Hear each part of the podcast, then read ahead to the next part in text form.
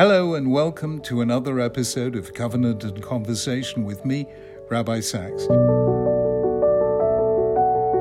In each new episode, we'll explore a Jewish idea from the Hebrew Bible based on the Torah reading of the week.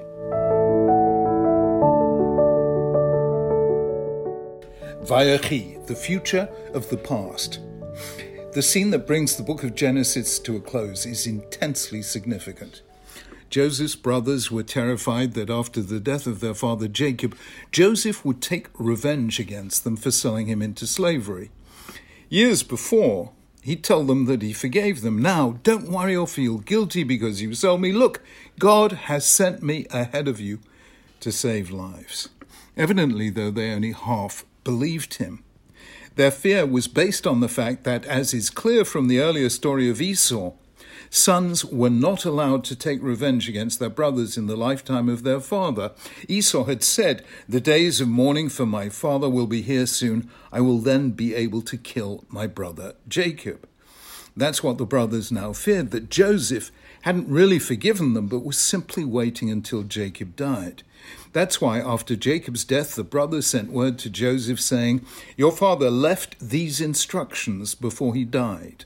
This is what you are to say to Joseph I ask you to forgive your brothers the sins and the wrongs they committed in treating you so badly. Now, please forgive the sins of the servants of the God of your father. So Joseph had to tell them again that he forgave them. Don't be afraid, said Joseph. Am I in place of God? You intended to harm me, but God intended it for good, to accomplish what is now being done, the saving of many lives. The episode is moving in itself, but it also resolves one of the central questions of the book of Genesis sibling rivalry. Cain and Abel, Isaac and Ishmael, Jacob and Esau, Joseph and his brothers. Can brothers live peaceably with one another? This question is fundamental to the biblical drama of redemption, because if brothers can't live together, how can nations? And if nations can't live together, how can the human world survive? Only now, with the reconciliation of Joseph and his brothers, can the story move on to the birth of Israel as a nation, passing from slavery to freedom. These words of Joseph, though, tell us something more. I've argued that the entire drama that Joseph put the brothers through when they came to buy food in Egypt, accusing them of being spies and so on, was to test whether they'd done tshuva. Did they realize the wrong they'd done in selling Joseph, and had they really changed as a result? At the height of the drama, as soon as Judah said he would stay as a slave so that his brother Benjamin could go free, Joseph revealed his true identity to them and forgave them. Judah, who'd proposed selling Joseph as a slave, had completely changed. He'd done tshuva. He was now a different person. Yet something more is revealed in this last conversation between Joseph and his brothers. It concerns the most paradoxical of all rabbinic statements about tshuva. It was said by one of the great Balei Tshuva penitents of the Talmud, the third century sage known as Resh Lakish. Originally, he was a highway robber, but he was persuaded by Rabbi Yochanan to give up his lawless ways and join him in the house of study. Resh Lakish repented and became Rabbi Yochanan's disciple and colleague, and also his brother in law. He married Yochanan's sister. Perhaps speaking from his own experience, he said, Gadol HaTshuva, great is tshuva, because through it, zdonot naasot lo kizachuyot. Deliberate sins are accounted as though they were merits. As it said, when the wicked man turns from his wickedness and does what is lawful and right, he shall live thereby. That's a line from Ezekiel. This statement is almost unintelligible. How can we change the past? How can deliberate sins be transformed into their opposite, into merits, good deeds? The quotation from Ezekiel does not prove the point. If anything, it does the opposite. The prophet is speaking about a person who, having undergone tshuva, now does good instead of evil, and it's because of his good deeds, not his earlier evil ones, that he shall live. The verse says that good deeds can overcome a previous history of wrongdoing, but it doesn't say that they can turn bad into good. deliberate sins into merits. Reish Lakish's statement is intelligible only in the light of Joseph's words to his brothers after the death of their father. You intended to harm me, but God intended it for good. The brothers had committed a deliberate sin by selling Joseph into slavery. They had then done tshuva. The result, says Joseph, is that through divine providence, God intended it. Their action is now reckoned for good. Not only is this the source of Reish Lakish's principle, it also enables us to understand what it means. Any act we perform has multiple consequences, some good, some bad. When we intend evil, the bad consequences are attributed to us because they are what we sought to achieve. The good consequences are not, they're mere unintended outcomes. Thus, in the case of Joseph, many positive things happened once he'd been brought to Egypt. Eventually, he became second in command of Egypt, overseer of its economy, and the man who saved the country from ruin during the years of famine. None of these consequences could be attributed to his brothers, even though they wouldn't have happened had the brothers not done as they did. The reason is that the brothers neither foresaw nor intended this set of outcomes. They meant to sell Joseph as a slave, and that's what they did. However, once the brothers had undergone complete repentance, their original intent was cancelled out.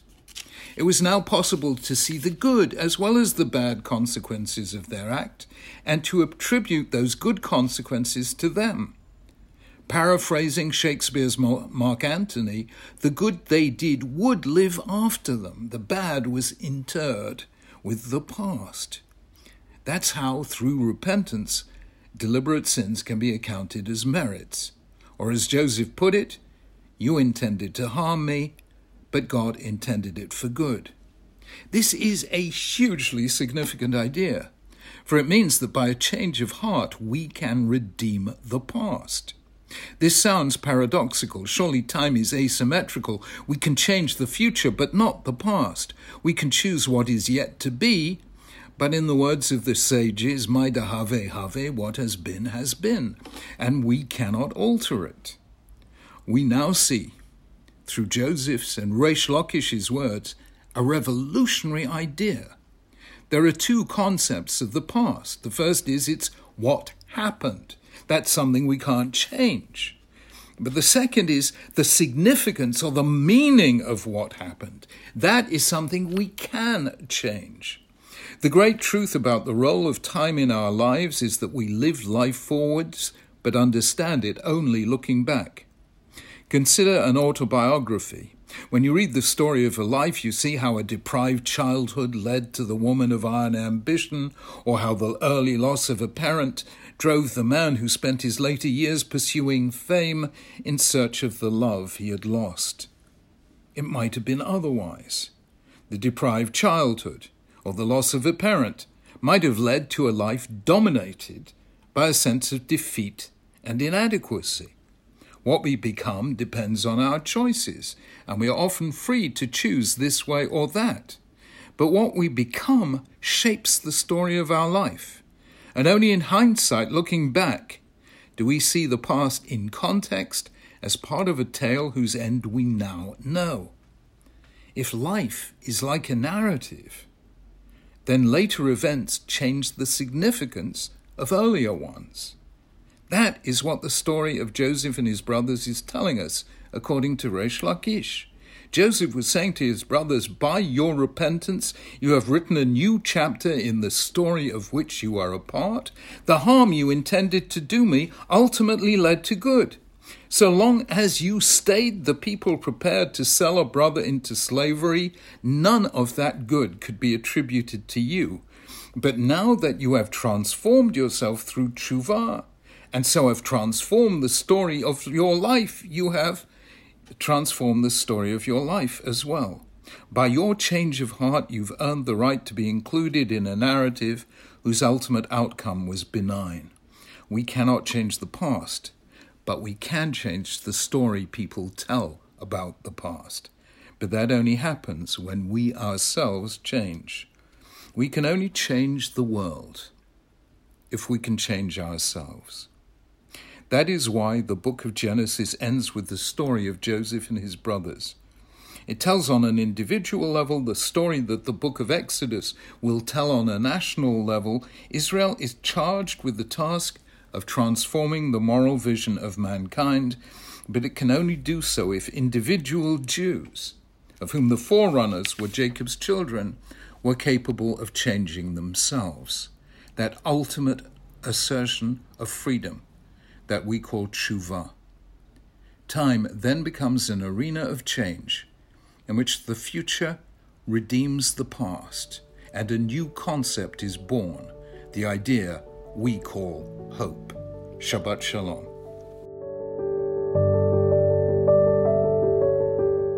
Thank you for listening. You can download a written version of my commentary and explore all my additional content by visiting www.rabbisacks.org.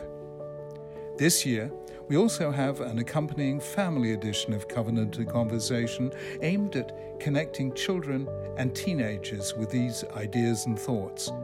For a family edition discussion sheet on this week's parasha, please go to www.rabbisacks.org slash cc family edition.